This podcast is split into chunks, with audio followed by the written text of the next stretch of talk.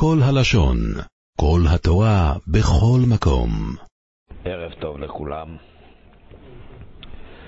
ברוך הגבר אשר יפתח בשם והיה השם מבטחו. ארור הגבר אשר יפתח באדם ושם בשר זרועו. אנחנו נמצאים בפרשיות על האמונה ועל הביטחון, וכידוע, דברי מרן החזון איש, שהלכה למעשה של האמונה זה מצוות הביטחון. כשאדם בוטח, פירושו של דבר שהוא נוהג באופן מעשי את האמונה שהוא אכן מאמין. והבורא עולם הוא מלך עוזר ומושיע ומגן. אומר הגר"א שיש שלוש מדרגות באדם הבוטח. יש אדם שהוא בוודאי מאמין שהבורא עולם הוא עוזר. הוא עוזר והוא נותן סייעתא דשמיא בבני, חיי, מזוני, שידוכי, רפואי, מה לא. מלך עוזר. עוזר פירושו של דבר, אתה מרגיש, כן, אני כאן אה, טורח, אני כאן עמל, אני כאן יגע, אני כאן לוחם, והבורא עולם עוזר. זה מדרגה נמוכה בביטחון, אומר הגר"א. למעלה מזה זה מלך מושיע. מושיע פירושו של דבר שאני נמצא במצב שכלו כל הקיצים, ואין איתנו יודע עד מה. לא יודע עד מה, לאן ואיך ו... ואיפה פתח המילוט. אבל ישועת השם, מצפים לישועה.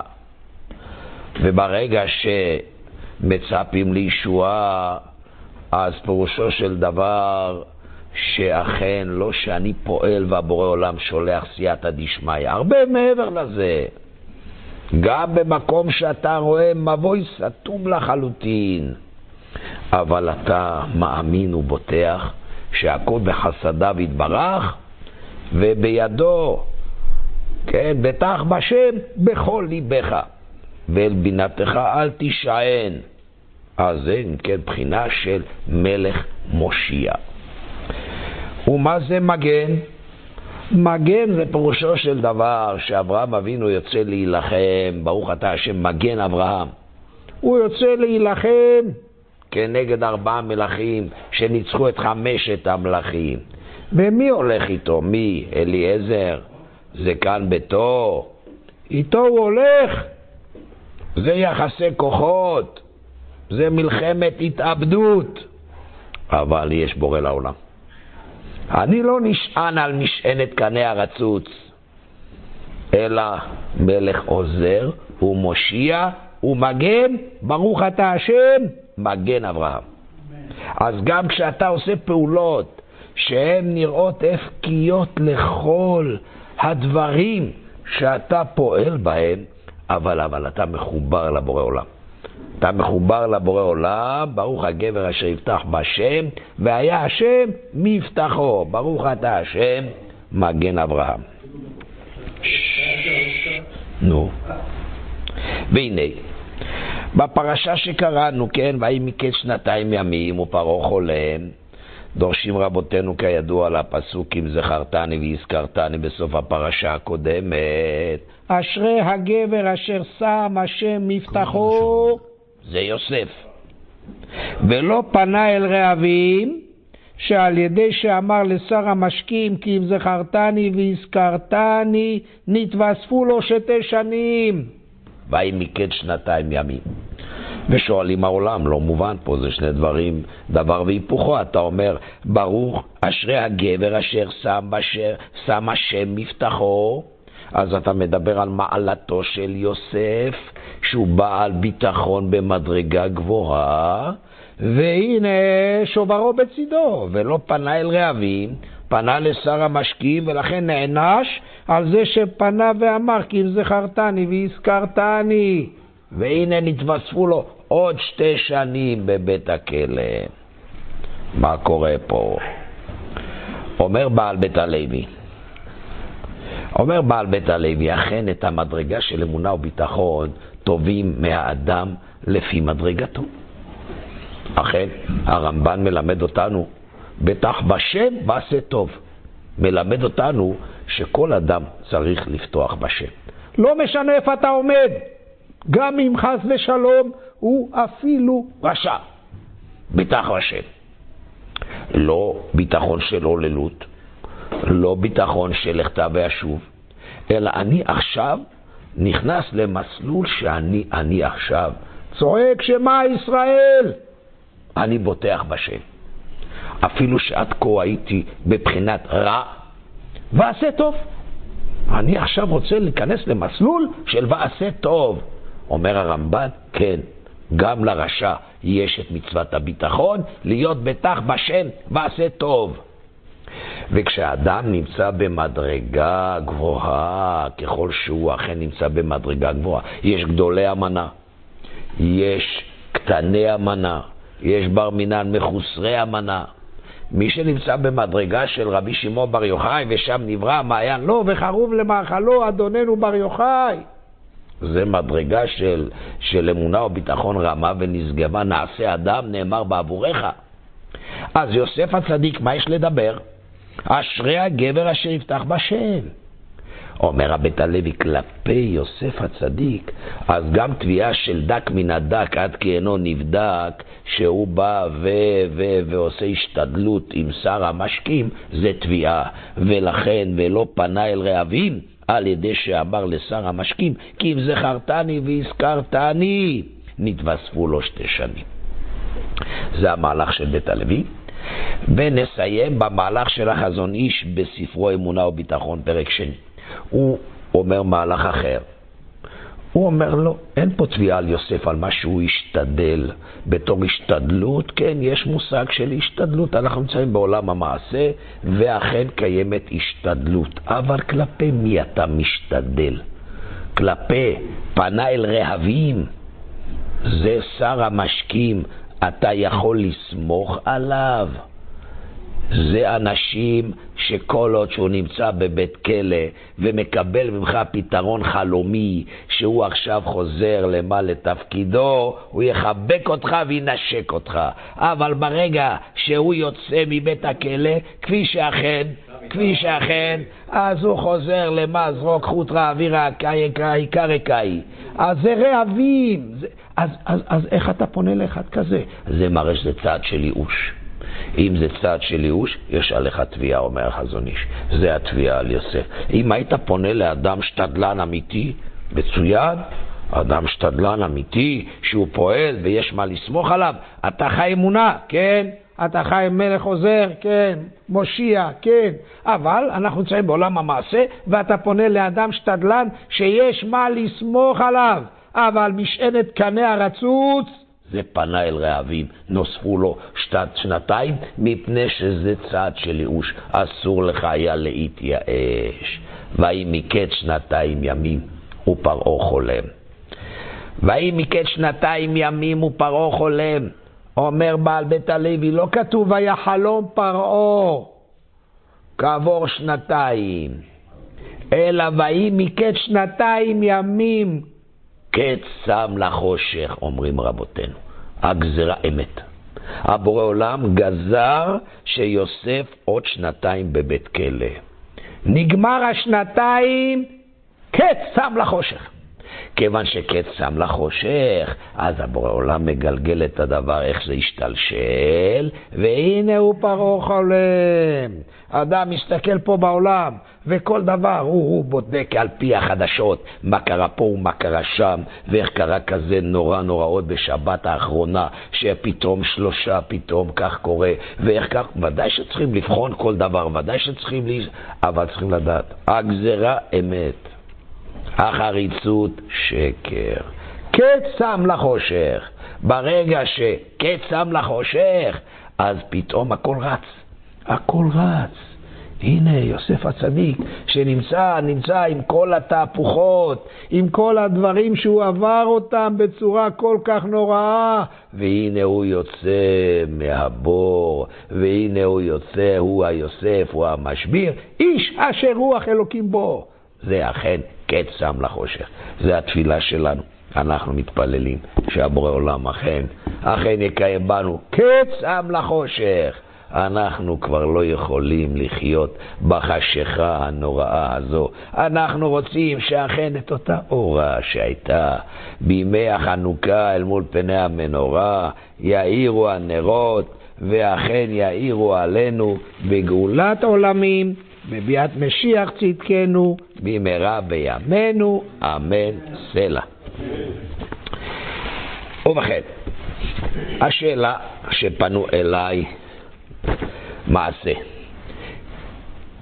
נושא הדיבור הוא חור שנתגלה ברצפת הדירה השכורה כאשר הסוחר השני שנמצא בדירה והיה סוחר קודם לו ונפל ספק אצל מי אירע הנזק בטוען ונטען שבין בעל הבית לבין הסוחר הנוכחי.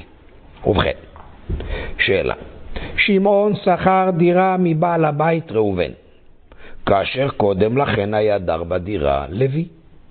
והנה יום אחד הגיע ראובן הבעל הבית וראה חור בבלטה שבסלון. מתי זה היה? שמונה ימים אחרי שנכנס הסוחר שמעון לדירה.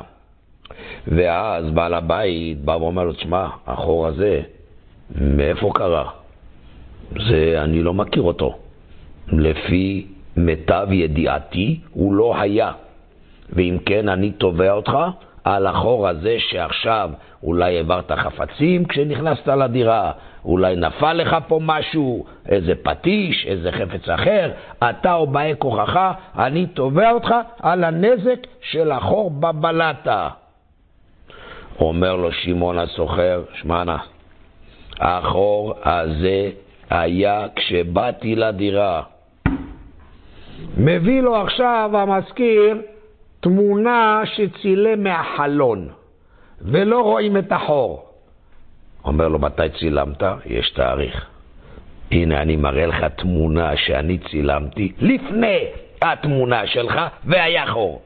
אז קודם כל, התמונה שלך לא מעלה ולא מורידה, אם כבר זה מראה שהחור היה לפני התמונה שלך. טוב, אז תעזוב תמונות. יש ויכוח מהותי, מציאותי, בין המזכיר לבין הסוחר.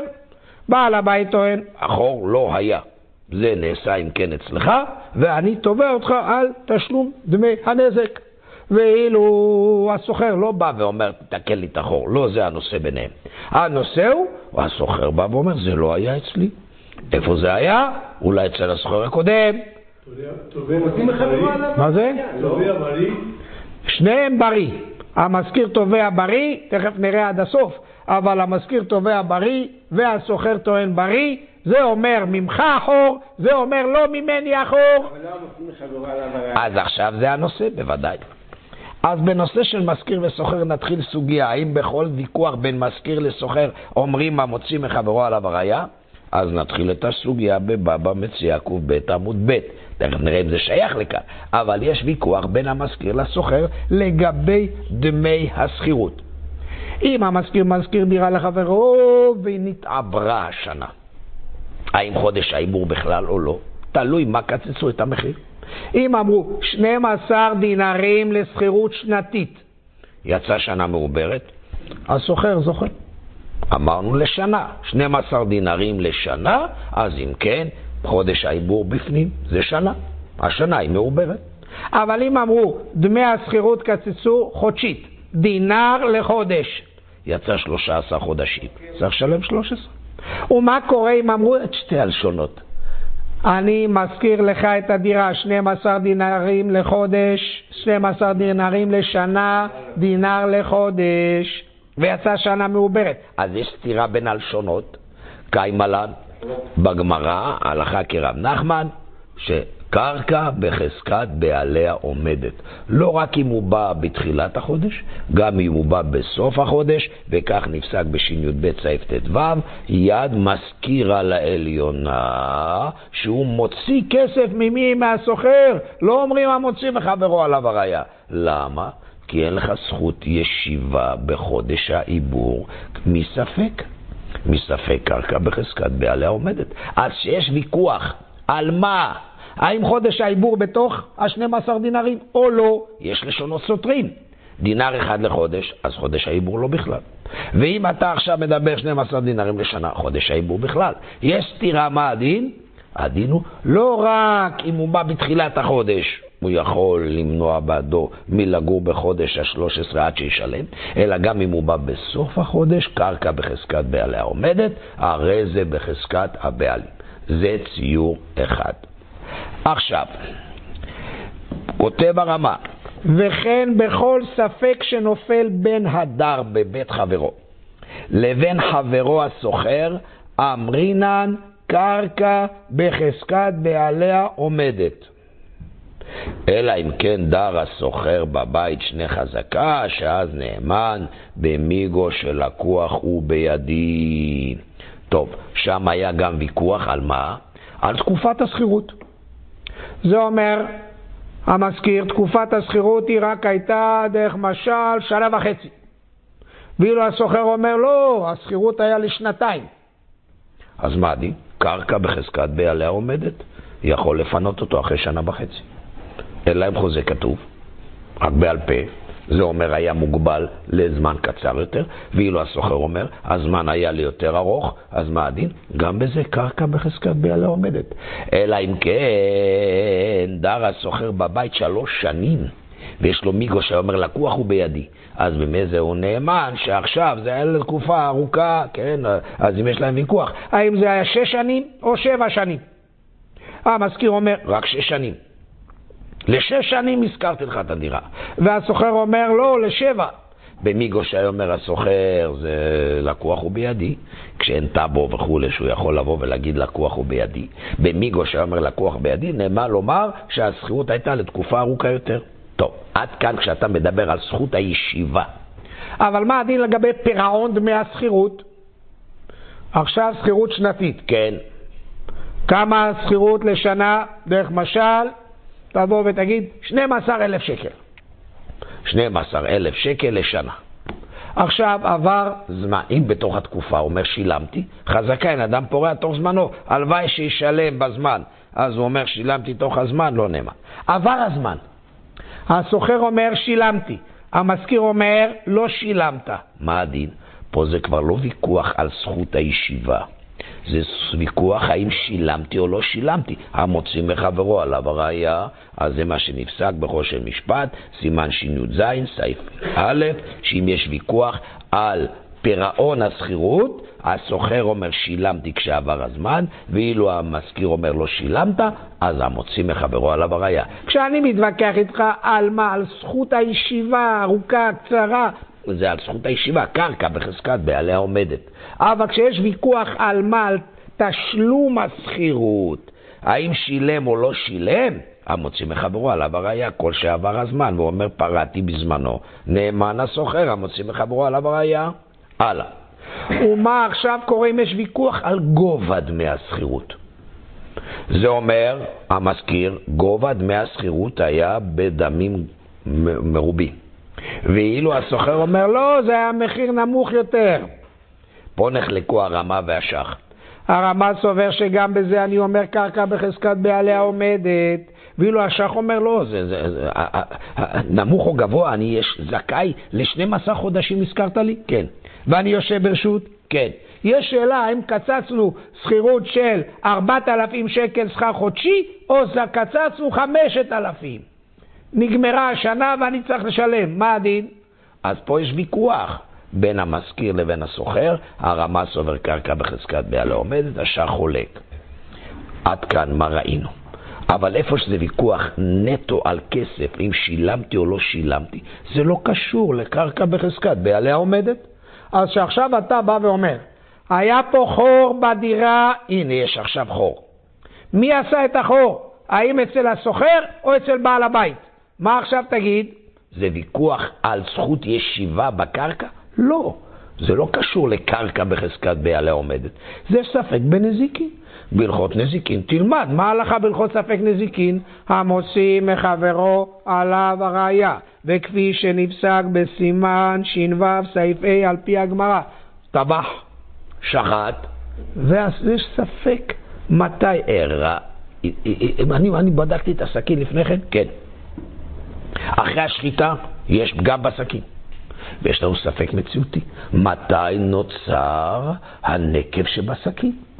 מתי נוצר החור בסכין? האם לפני ששחט את הסימנים ואז הוא נקרא ניבל? או שאולי, אולי, כאשר הוא בא וחתך, ואז מה קרה? ואז הוא פגע בעצם המפרקת. או כל ספק מגרומתא, לשון הגמרא, שמה הדין? לאכול את הבשר אפשר? לא, ספקא דאורייתא לחומרא, בשק ספק טרייף, אי אפשר לאכול.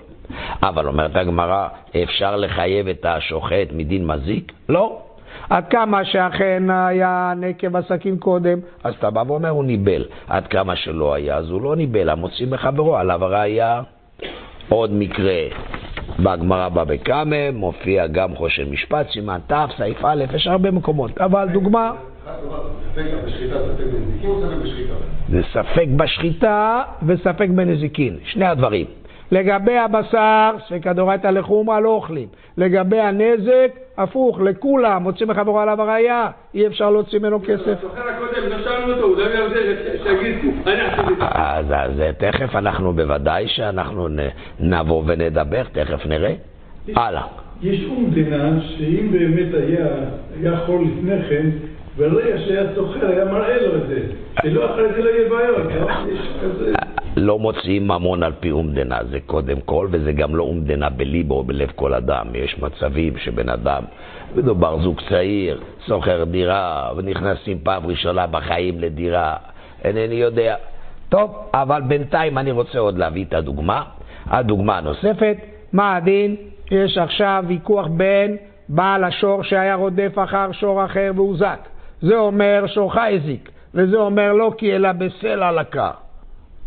זה לא ממני, זה היה מהסלע, או על ידי הרדיפה וזה רק גרמה, ואם כן, על כל פנים גם בזה אני צריך להיות פטור, או לפי רש"י שהוא התחכך בסלע והוזק, אבל לא השור שלי הזיק אותו, המוציא מחברו עליו הראייה. ולא רק בשור טעם, אומר השח בשם הרמב"ם והשולחן ערוך, אלא גם במה בשור מועד. למה? כי המוציא מחברו עליו הראייה.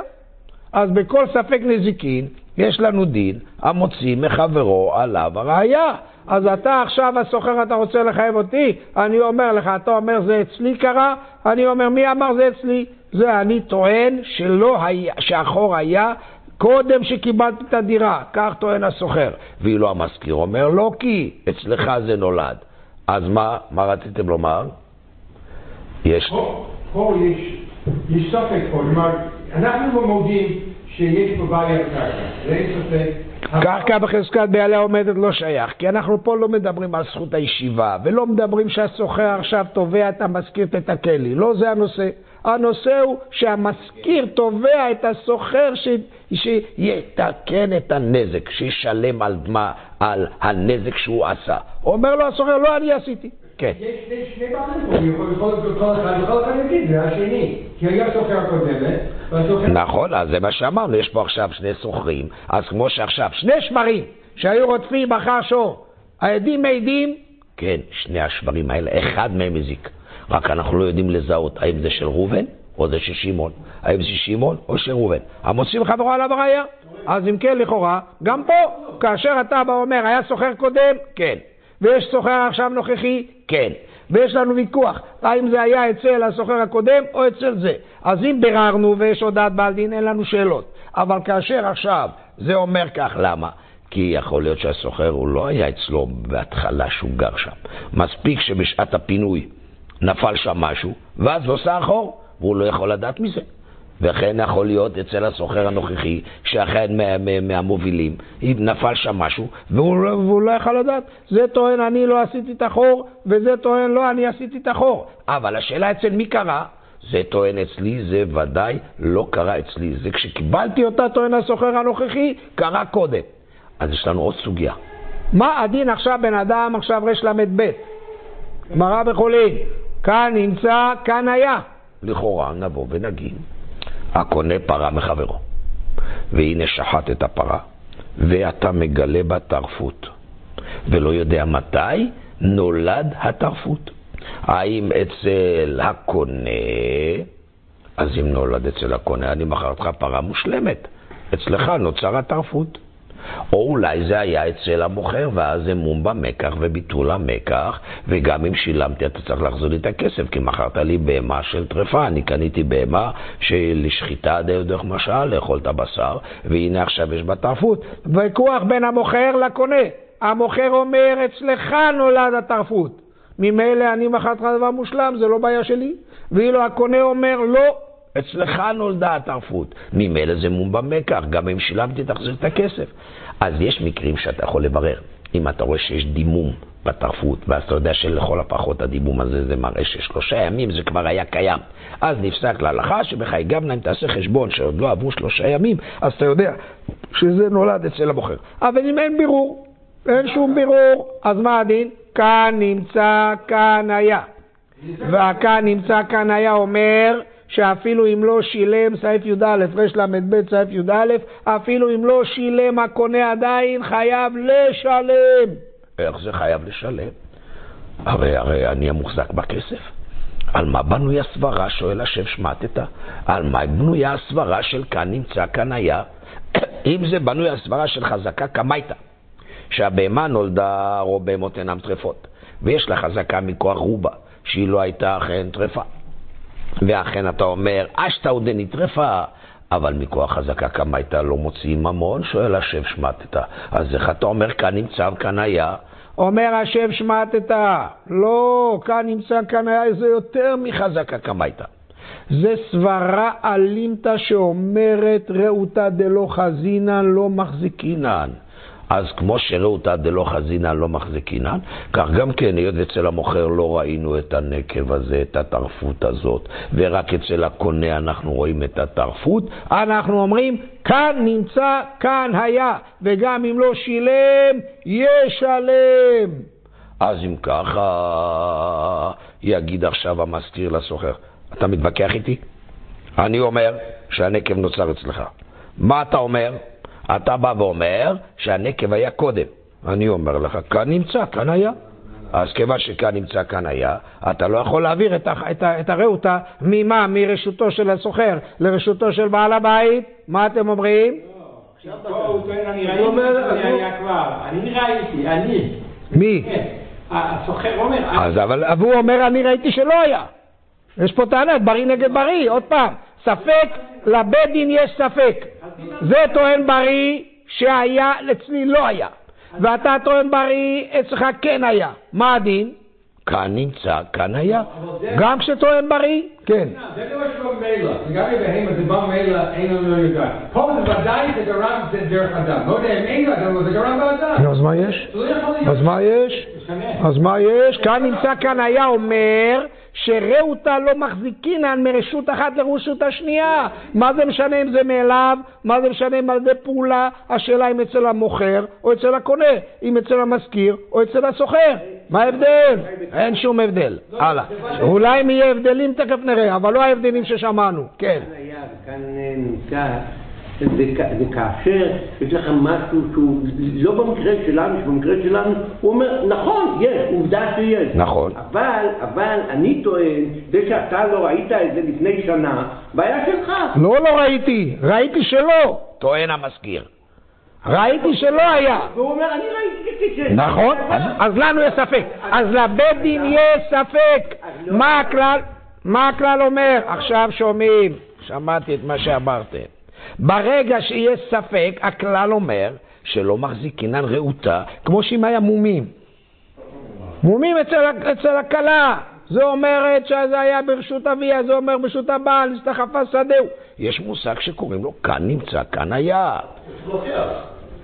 אין הוכחות. אז, לא, לא לא לא- לא... אז. עכשיו זה השאלה, השאלה אם זה היה ברשות האביה או שהיה ברשות הבעל, ואם נגיד כאן נמצא כאן היה, אז כך צריכים להגיד? כן, כן.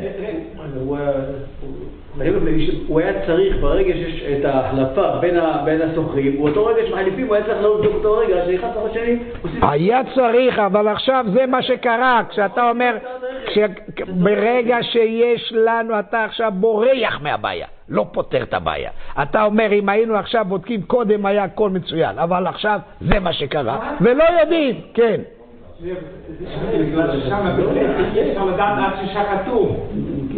שם אי אפשר לדעת עד ששחטו. נו. ואז לא מספיקים, לא מספיקים רעב. אבל פה... זה לא קשור. בקיצור, אתה בא ואומר שם ויכוח בשמא ושמא, ופה אנחנו מדברים בבריא ובריא. התשובה היא גם בבריא ובריא, אומרים כאן נמצא כאן היה, תכף נביא תוספות. הלאה. גם בבריא ובריא, כן. מי, מה היה הטענה של המזכיר? הוא ראה? כן. בבירור שלא היה שום... ככה הוא טוען. נכון, כן. בציור של בריא. אחר כך נדבר מה הדין בשמע. כן.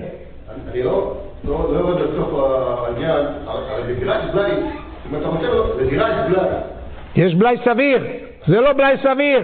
לעשות חור בבלטות זה לא בלאי סביר. נפל פטיש, נפל איזה, איזה ריהוט. כשאתה מדבר על בלאי סביר, שנאה חינמי, צריך להיות פטור, אבל כשאתה עושה לי חור בבלטה, אז בחי גבנה אני טוען עליך, זה טוען המזכיר, אנחנו את זה קיבלנו.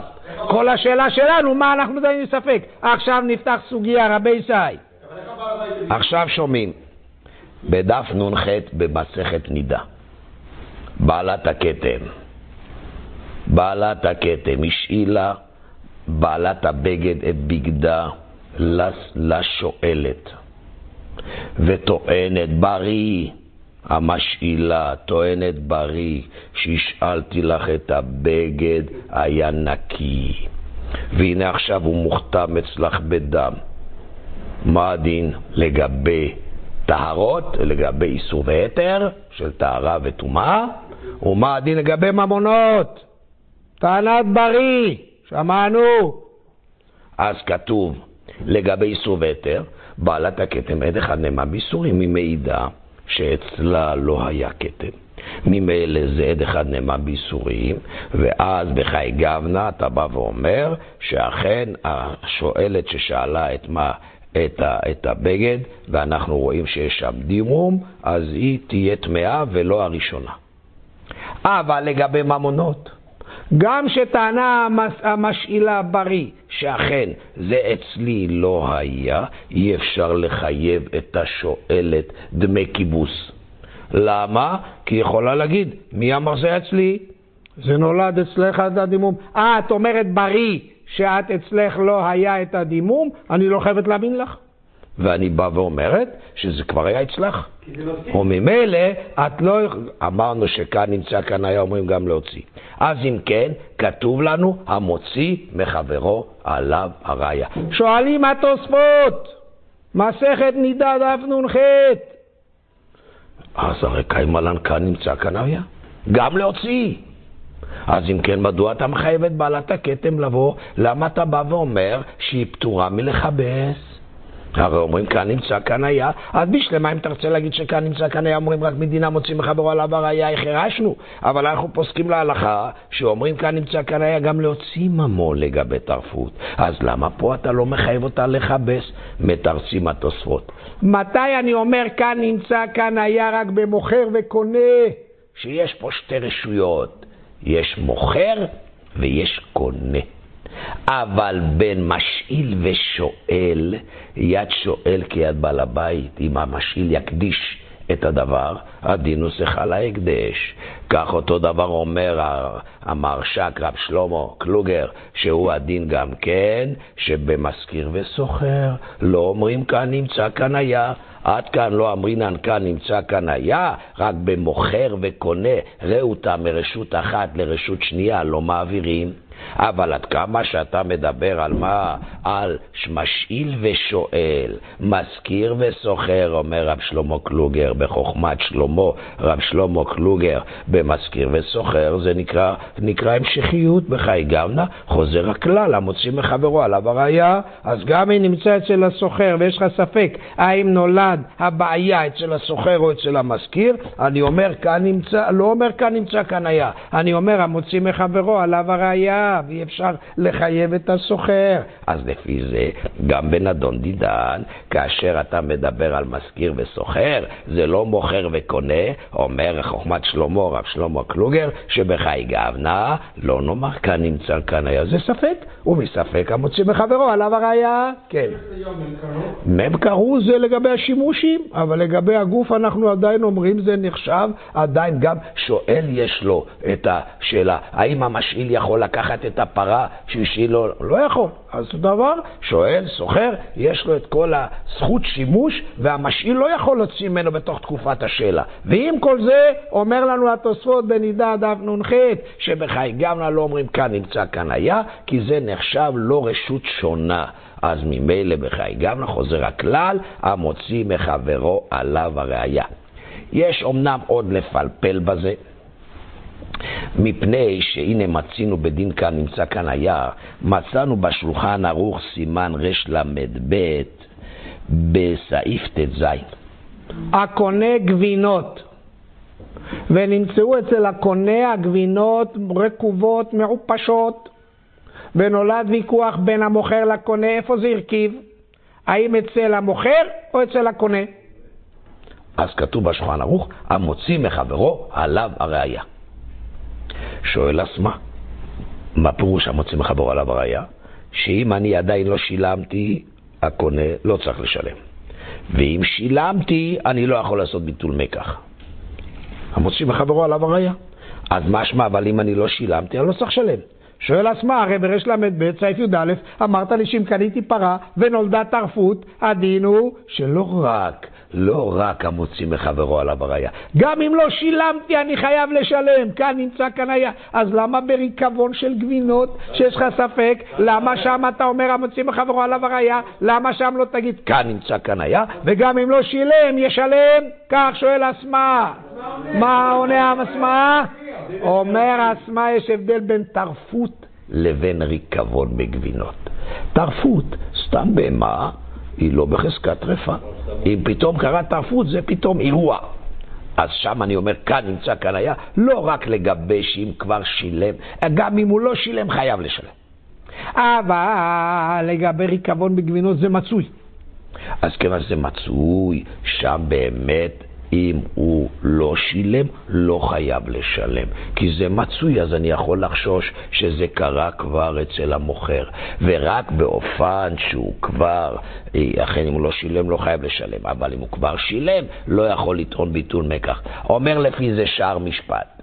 אומר לפי זה שער משפט. יש לי תירוץ אחר על שאלת התוספות. אפשר לתרץ שבעלת הכתם, לא מפני שמזכיר וסוחר ומשאיל ושואל זה שונה. אלא מפני שמצוי שאישה מדממת בכתמים.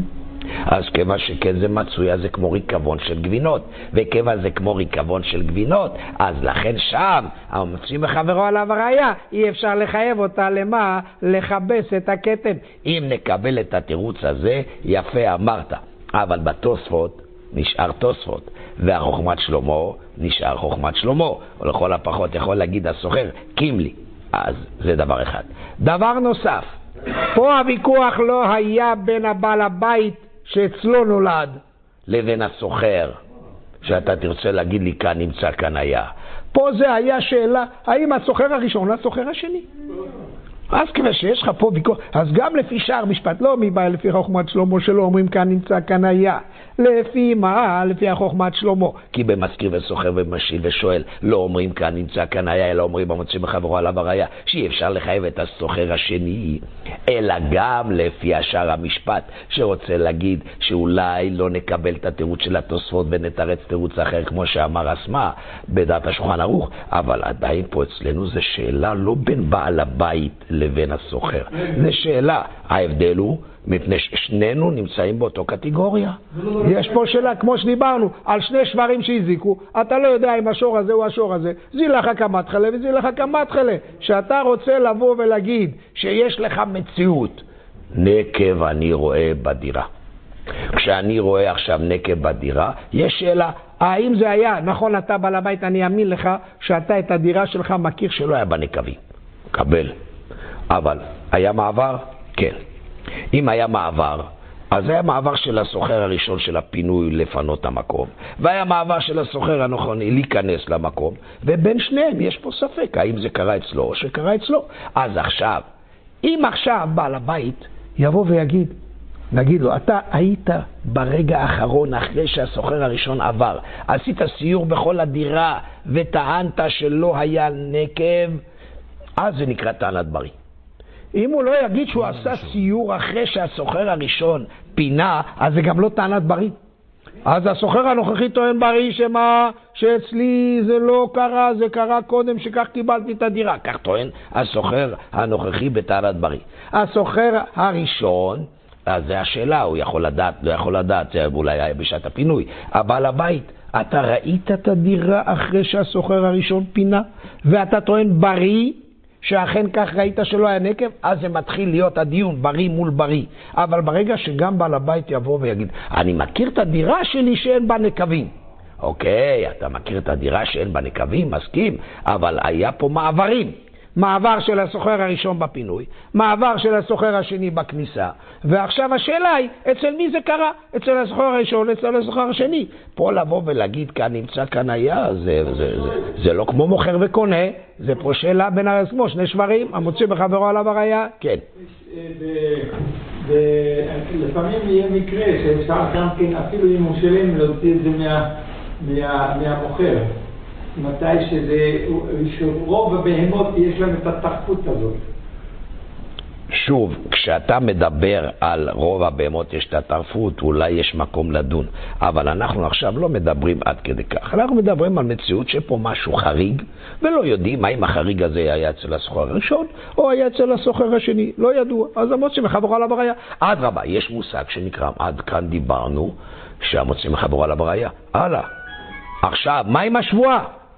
מה עם שבועת אסת? שבועת אסת. אז זה תלוי. אם המזכיר עצמו לא טוען בריא, אז גם אין שבועת אסת. אבל אם המזכיר יגיד, אני ראיתי ובדקתי את הפינוי של הדירה אחרי שפינה אותה הסוחר הראשון, וראיתי שלא היה שם שום נקב, אז הוא טוען בריא. אם הוא טוען בריא, אז לכל הפחות הסוחר השני חייב שבועה. כי גם בקרקעות שנשבעים על קרקעות, לא נשבעו עם שבועת מודה במקצת, לא נשבעים שבועת עד אחד, אבל שבועת הסת נשבעים. כאן נפסק בסימן צדיק א', סעיף ה', ואם כן זהו הדין, שבחי גמנה צריך לבוא ולהישבע שבועת הסת. זה רק עד כמה, צדיק ה', סעיף א', עד כמה שאכן הוא טוען טענת בריא, שאני בדקתי וראיתי, אבל אם הוא בעצמו גם לא יכול לדעת, רק אני יודע שהדירה שלי אין בה נקבים, אוקיי, אבל אם לא בדק בדקת ולא סיירת אחרי שהסוחר הראשון התפנה, אז גם זה לא נקרא טענת בריא, ואז מחייגם גם הסוחר. אז אם יש טענת בריא, מה מנהג בתי הדין? מנהג בתי הדין שלא מחייבים שבועה בפועל, אלא אומר פתחי תשובה חושבים משפט י"ב בסמא שבות יעקב, עושים פשרה שליש. אז דמי הנזק, יתחייב הסוחר השני אם המשכיר טוען בריא, שאני סיירתי וראיתי שלא היה נקב עד שנתתי לך את הדירה, אז אני טוען בריא שזה אצלך. והסוחר טוען האחרון שבריא שלא אצלי, אז בכל פחות צריך שבעת הסד ועושים פשרה, אני צריך לשלם שליש ממה? מהחובה לשלם. אני חושב שפעם סיפרתי לכם שהיה לנו איזה סיפור בבית דין על נושא של פשרה במה? בשבועה. לא בדיוק פשרה, אבל היה דיון על שבועה. מה? היה, היה זוג שהגיע לבית הדין, הבעל ואשתו, ותובעים את החשמלאי שעבד אצלם, במה? עבד אצלם בחדר שינה לתקן שם איזה עבודת חשמל בחדר.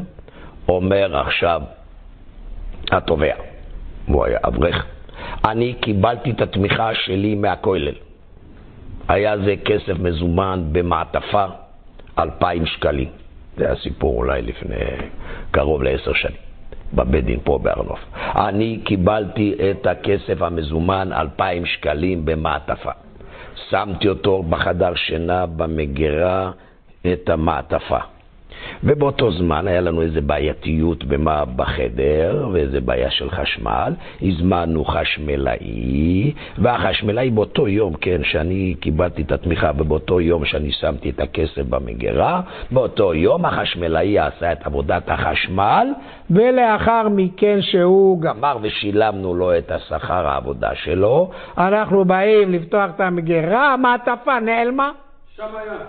אז עכשיו הוא תובע את מי? לא, הוא תובע את החשמלאי שהוא, גנב לו את הכסף.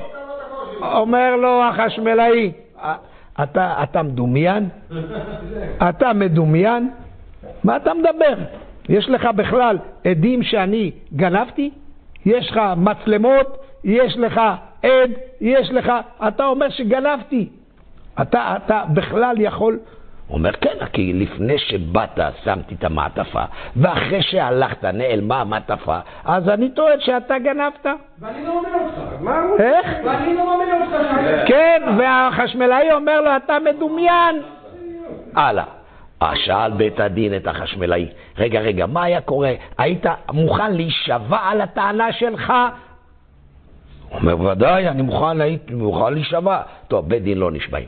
אז אם כן, בית דין עכשיו יטיל חרם על מי שלא דובר אמת. על פי תנ"ך- תקנת הגאונים, יש חרם למי שלא דובר אמת. אז אמרנו, בית דין, זה היה פה בהר נוף רבי ישראל, אז היה, בית דין יטיל חרם על זה שלא דובר אמת. זה שמע חרם, אמר, פנה אליי, כבוד הרב, רגע, בוא ניכנס לחדר השני. בוא, בוא ניכנס לחדר השני. כן, כן, נכנסנו לחדר השני. תגיד, כבוד הרב, מה אני צריך חרם, לא חרם, מה, באמת, זה מבלבל את המוח, אבל חרם, לא חרם, מה אני צריך חרם? אני כבר אשלם לו ונגמר, מה אני רוצה חרמות? אמרנו, תפדל, בבקשה, תשלם. שמענו, מהשבועה הוא לא פחד, מהחרם הוא פחד. אלפיים? כן. אמרנו? שליש אמרנו על שבועה עושים שליש, אבל פה הוא בא ולא עכשיו אמרנו מה אנחנו אומרים. אמרנו מה הוא אומר. כשבן אדם הודעת בעל דין יש יותר טוב מזה? ברגע שאמרנו חרם, הבן אדם נקף לו המצפון, לא רוצה חרם, ואז הוא מוכן לשלם, שילם את כל האלפיים שקל. שמענו. זהו. אז פה אתם רואים, זה משפט שלמה. מה זה משפט שלמה? מה זה עכשיו? אתה בא ואומר, האמת המשפטית, מה היא? זה הרבה יותר מה מוצאים מחברו על הבריה, כמו שאמרתם, מה אתה, לאדם, מאיפה יש לך הוכחות על התביעה שלך, מה אתה מדבר? אבל, אבל, אבל, אם יש הודעת בעל דין, או אם יבואו עדים, אז אתה רואה שהאמת המציאותית יכולה להיות הפך מהאמת המשפטית. אז לכן, הדיין לא מספיק שיהיה דיין בחוכמת התורה, הוא צריך גם להיות פיקח בענייני עולם. וזה מה שעשה משפט שלמה. מה זה אז תבואנה שתיים נשים? זאת אומרת שלי החי ושל בנך מת, וזאת אומרת לא כי אלא בנך מת ובני החי. בא עכשיו שלמה המלך ואומר להוציא חרב. מה זה לס וגס? מה קורה פה? יש דין פשוט. מה הדין הפשוט? המוציא מחברו עליו הראייה. כמו שכתוב במשנה בבכורות, אחד שהפקיד טלה אצל חברו, ואחרי זמן בא לקבל את הטלה, אומר לו המפקיד, "אה, איפה הטלה שלי? אומר לו הנפקד, טלה שלך מת, זה אומר שלי החי שלך מת, זה אומר לו כי שלך מת שלי החי. מה הדין? המוציא מחברו עליו הראייה, מי שמוחזק. באות שתי נשים, אחת מוחזקת בילד החי, אחת מוחזקת בילד המת, המוציא מחברו עליו הראייה, מה השאלה פה? אלא אומר אברבנאל, שלמה המלך שומע בטיעונים, זה לא אותו נוסח טענה. זאת אומרת שלי החי, שלך המת. אז היא מדברת על החי, היא האימא. השנייה לא אומרת שלי החי, שלך המת. היא אומרת שלך המת.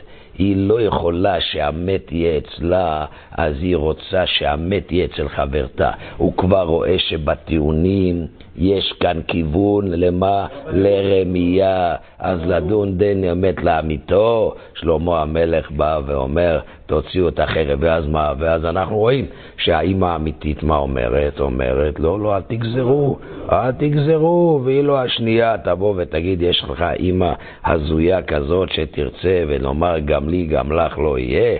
אם אתה חותך ניירות, אתה יכול להגיד, גם לי, גם לך לא יהיה. אבל לחתוך מה? לחתוך ילד? אז זה פה מראה, ואכן זה משפטיך למלך תהן.